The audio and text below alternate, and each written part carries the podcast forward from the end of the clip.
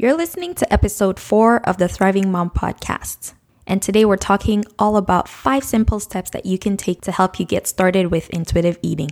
But first, let's dance. Welcome to the Thriving Mom podcast, where we invite mothers and mothers at heart to think outside the conventional beliefs about motherhood, nutrition, and raising healthy kids.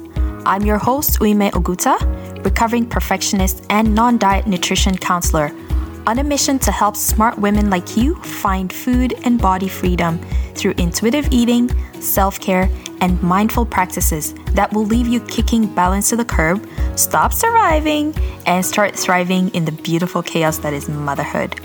Are you ready, Mama? Let's journey together. Welcome to the episode, friends. I'm so happy that you're here today because one of the struggles that my clients experience and even some of the women that I talk to when they start intuitive eating journey, it's this idea of giving themselves unconditional permission to eat.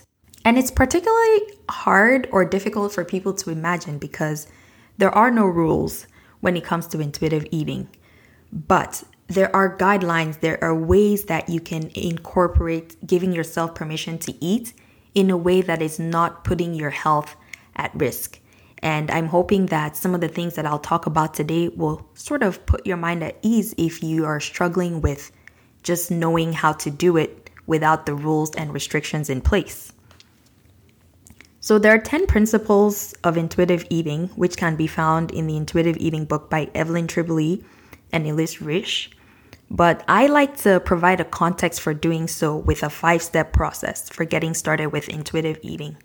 I've also created a guide for this. It's on my website and I will include the link in the show notes if you if you're interested. So let's just dive into it. Number 1. Reject dieting and food rules. Rejecting the diet mentality is the first step in becoming an intuitive eater. This doesn't mean that you're letting yourself go or that you don't care about your health. On the contrary, your awareness and understanding of diet culture helps you recognize how it influences your relationship with food. And it helps you figure out what's wrong and work towards fixing that problem. So, if you're not familiar with diet culture, it is a system of beliefs about food and health that's widely held and accepted by our society. And it defines our worth by the, by the size of our bodies and how much we weigh it demonizes certain foods while elevating others and keeps us trapped in the pursuit of weight loss or trying to manipulate our bodies to conform to what is seemed acceptable or what is deemed acceptable by society's standards. So, what diet culture does is that it distorts your innate hunger and fullness cues. And it makes it seem like food and your body are things that need to be feared, controlled, or manipulated so, in episode three, I talked a lot about how when you ignore or silence your hunger, hunger cues, it's really hard for you to know when you're hungry. And then when you end up eating, sometimes you overeat, which, according to diet culture, this is not supposed to happen. But the problem is, your body is just doing what it's meant to do. So you may hear things like you can ignore your hunger so that you eat less than what your body really needs. And sometimes you might do that by drinking water or eating some form of empty calorie food so that your body feels like you've eat, eaten even though you haven't really put anything in your body. And over time, this undermines your body's innate biological wisdom and creates fear around hunger and food. But how can you tell if the way you eat is based on diet rules or it's normal? Here are some ways to help you know whether your eating is being guided by a diet or not. So, here are some ways to help you know whether your eating choices are guided by a diet or not. Number one, you spend most of your mental energy and space preoccupied with thoughts about food. You're always wondering what to eat. And in some cases, you may find yourself actually being anxious, stressed out, or upset when situations interfere with being able to eat according to those rules. So, for a normal eater who sees 2 p.m. as just the regular time, but you who are on a diet and you need to eat at 2, that time might look really different for both of you. A normal eater not being able to eat at 2 just sees it as, okay, I can eat at 2:30 or before 2. But if you've been on a diet or you're following a rule, the two o'clock is the time, and if anything interferes with that time, it doesn't sit well with you. Secondly, you turn down social engagements because you worry that they won't serve the foods that align with your diet rules, or you don't want to eat in front of other people. Sometimes you might even go as far as bringing your own food and maybe hiding in your car or somewhere else to eat it. Third, you feel like you need to manipulate or control your food or body size. So you're always weighing yourself, you're always weighing your food, you're measuring, you're trying to control the portion instead of trusting your body to tell you how much to eat. Finally, you also have rigid rules that guide your food choices. For instance, you only eat foods that you feel you should eat, and anything outside that, you don't. You could also have rules such as I talked about the 2 p.m. time, but also there are people who don't eat after a certain time. And it's not because of anything, it's just because of that whole fear and culture. For instance, I never used to eat after 6 o'clock. And even when I was starving, I just thought, nah, I can't do that. I just need to drink water. And I would drink water and I'd be starving until the next day when I felt like I needed to eat everything in my fridge. It was terrible. So, there are other ways that you can know if your eating choices are guided by a diet or not, but those are just a few to help you take an honest look at how diet culture is impacting your food behaviors and habits. Because when you recognize how they impact your food behaviors and habits, then you can start your journey towards becoming an intuitive eater. It'll be easy for you to let go of those rules and restrictions that are not serving you. So, an action step that you can take today would be taking an inventory of how your food rules and restrictions affect your behavior. You can also take a look at all your nutrition and health resources and get rid of those that don't serve you. So you can unfollow social media pages, stop reading blogs, or subscribing to magazines that promote any form of dieting or diet mentality. Also, think about the rules that you may have, such as not eating past a certain time in the evening, even when you're starving, which was my case, and reject them completely. Give yourself room to learn and grow. So that's the first one is rejecting the diet mentality. So number 2 of how to get started with intuitive eating as a busy mom is showing yourself grace and compassion. Compassion and grace are key pieces to allowing yourself reconnect with your body because they allow you to approach eating from a place of curiosity rather than criticism and judgment. I will keep talking about this for as long as I can because I find that this is where moms really struggle when it comes to eating we judge ourselves, we're already hard on ourselves in other areas, and when we feel like we're not getting this eating thing down, then we just pile on the guilt and the shame. And that doesn't help us mentally or physically. So I would encourage you to choose to be gentle with yourself and try to explore what's at the root of your food or eating behaviors. And this might be really helpful for those of us who numb everything with food. I talked about why intuitive eating is important for us in episode 3, so you can listen to that episode just to get a refresher. But I would encourage you to explore why you use food to cope. You may realize that you need things such as sleep or rest, and those are not being met when you're always busy and on the go. But if you actually take some time to get curious about your eating behavior, you might recognize that this is something that you need, and then you're able to, you know, take the time and take care of yourself. Number three, learn to honor your hunger and fullness signals. If you've been on any form of dieting, you may be used to ignoring your hunger and may not even know what hunger feels like unless you're extremely hungry or hangry, as we call it. Right?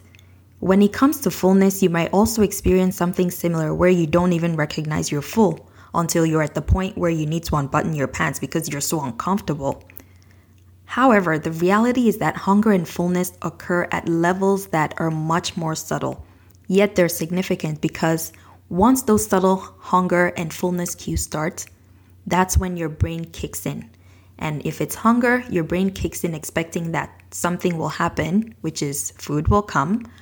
Or if it's fullness, your brain kicks in expecting that you're gonna stop eating sooner or later.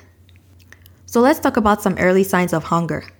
They may include feeling a slight emptiness in your stomach, beginning to think about food or what would be good to eat. You might also feel some growling or gnawing in your stomach. I always say, as a good rule of thumb, if it's been between three to four hours since you last ate, you might want to check in with yourself just to see that everything is okay.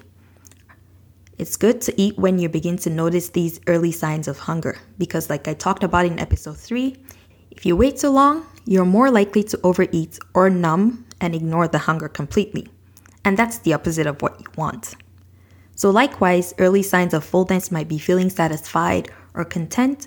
You might also have a subtle feeling of stomach fullness. So, you might feel you're not really hungry, but you're not really full. You're just there. That's the best way I can describe it.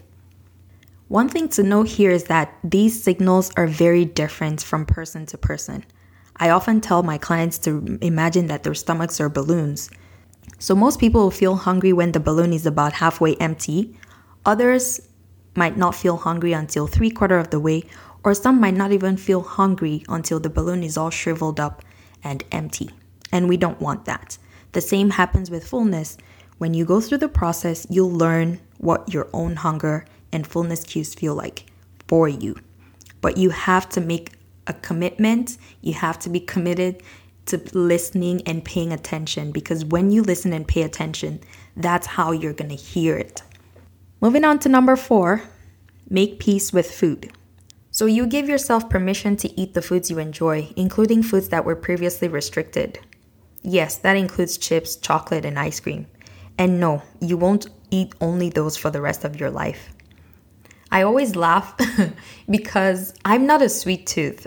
And because I'm not a sweet tooth, I tend not to gravitate towards things like candy or ice cream. I'll eat them if they're available, but I'm not just going to go out of my way to buy these things.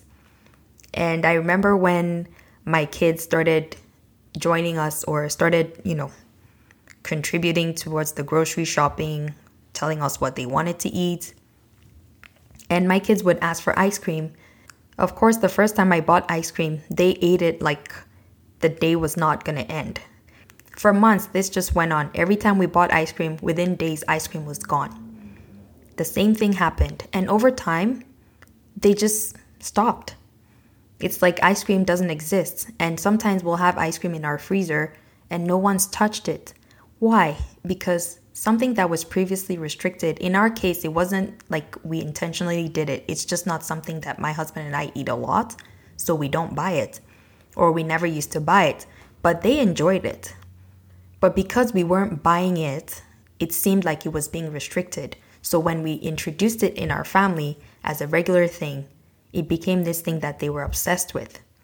But over time, they've grown over it and everything's fine. We've all moved on.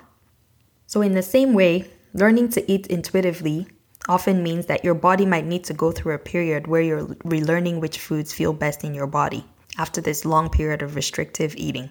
I talked about the pendulum swing in episode 3, so I'm not going to go back and describe it, but feel free to listen to that episode if you want to know what I'm talking about. Giving yourself the permission to eat or making peace with food also means that you take away any moral attachment to food and level the playing field for all foods in your life. So that means your choice to eat popcorn becomes emotionally equal to your choice to eat a cucumber. So when you eat popcorn, it's just popcorn, it's food. When you eat cucumber, it's just cucumber, it's food. You're not bad for choosing to eat popcorn over cucumber, and you're not good for eating cucumber over popcorn.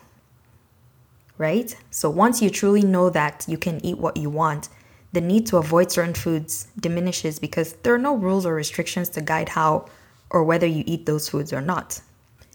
Now, just because you give yourself the permission to eat all these foods may seem scary and, you know, strange to you, it doesn't mean that over time those feelings will not go away. It doesn't also mean that those cues are wrong. You might have fears about not being able to stop eating, which I've talked about, or not being able to control yourself. These are valid feelings, and the best way you can do is that you need to recognize that, again, they are the direct result of having a chaotic relationship with food, which is totally normal. Over time, those fears will go away as you learn to trust the signals your body is giving you to help you eat. And then you can enjoy a variety of foods just because you choose to. I have a list of affirmations in my quick start guide to intuitive eating as a busy mom, which you can also find on my website. I'll include the link in the show notes so you can grab a copy if you're interested. Finally, number five, practice mindful eating. Many of us moms are always in a hurry, and there's no way that you can possibly get any satisfaction or pleasure from your food if you're always eating like you're being chased by a lion or if guilt and shame about your foods are running through your veins while you eat. So, mindful eating is a key to finding satisfaction with your meals. And of course, I'm not talking about sitting and spending an hour plus or however long every single meal and thinking mindlessly. I'm talking about focused choice on what you're eating, making the eating experience an enjoyable one, eating a variety of foods, and paying attention while you eat. My quick start guide to intuitive eating as a busy mom provides more details about how you can eat mindfully. So, there you have it five steps to get started with intuitive eating as a busy mom.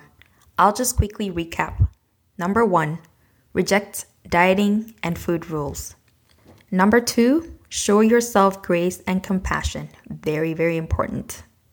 Number three, Learn to honor your hunger and fullness. Number four, make peace with food. And number five, practice mindful eating. So, before we go, I think it's necessary to say that choosing to no longer diet doesn't mean that you're letting yourself go or that you don't care about yourself or your health anymore. It's more about recognizing that your health is about so much more than just the food that you're eating. So, as moms, you have the power to stop the destructive cycles of dieting, and intuitive eating can be that foundation for your family's overall health and wellness. I hope I've given you something to think about today. And if you need help and support, please reach out to me, hello at oliveandbliss.ca. I do offer one on one support to help moms heal their relationship with food and help them integrate what they're learning with their families as well. All right, friends, I'm so glad you could join me today. Until next time, keep thriving, Mama. Hey, thanks for listening to today's episode. If you enjoyed it, please be sure to share with other moms. I'd also love to hear your takeaways, so please reach out to me on Instagram or Facebook. I'm at Olive and Bliss Wellness. If you hadn't had a chance yet, please be sure to subscribe, rate, and review the podcast. Each review is so important to us because it makes it easy for other moms to find our thriving mom community. Be sure to tune in next week for another dose of inspiration to help you thrive on your motherhood journey. Until next time, stay thriving!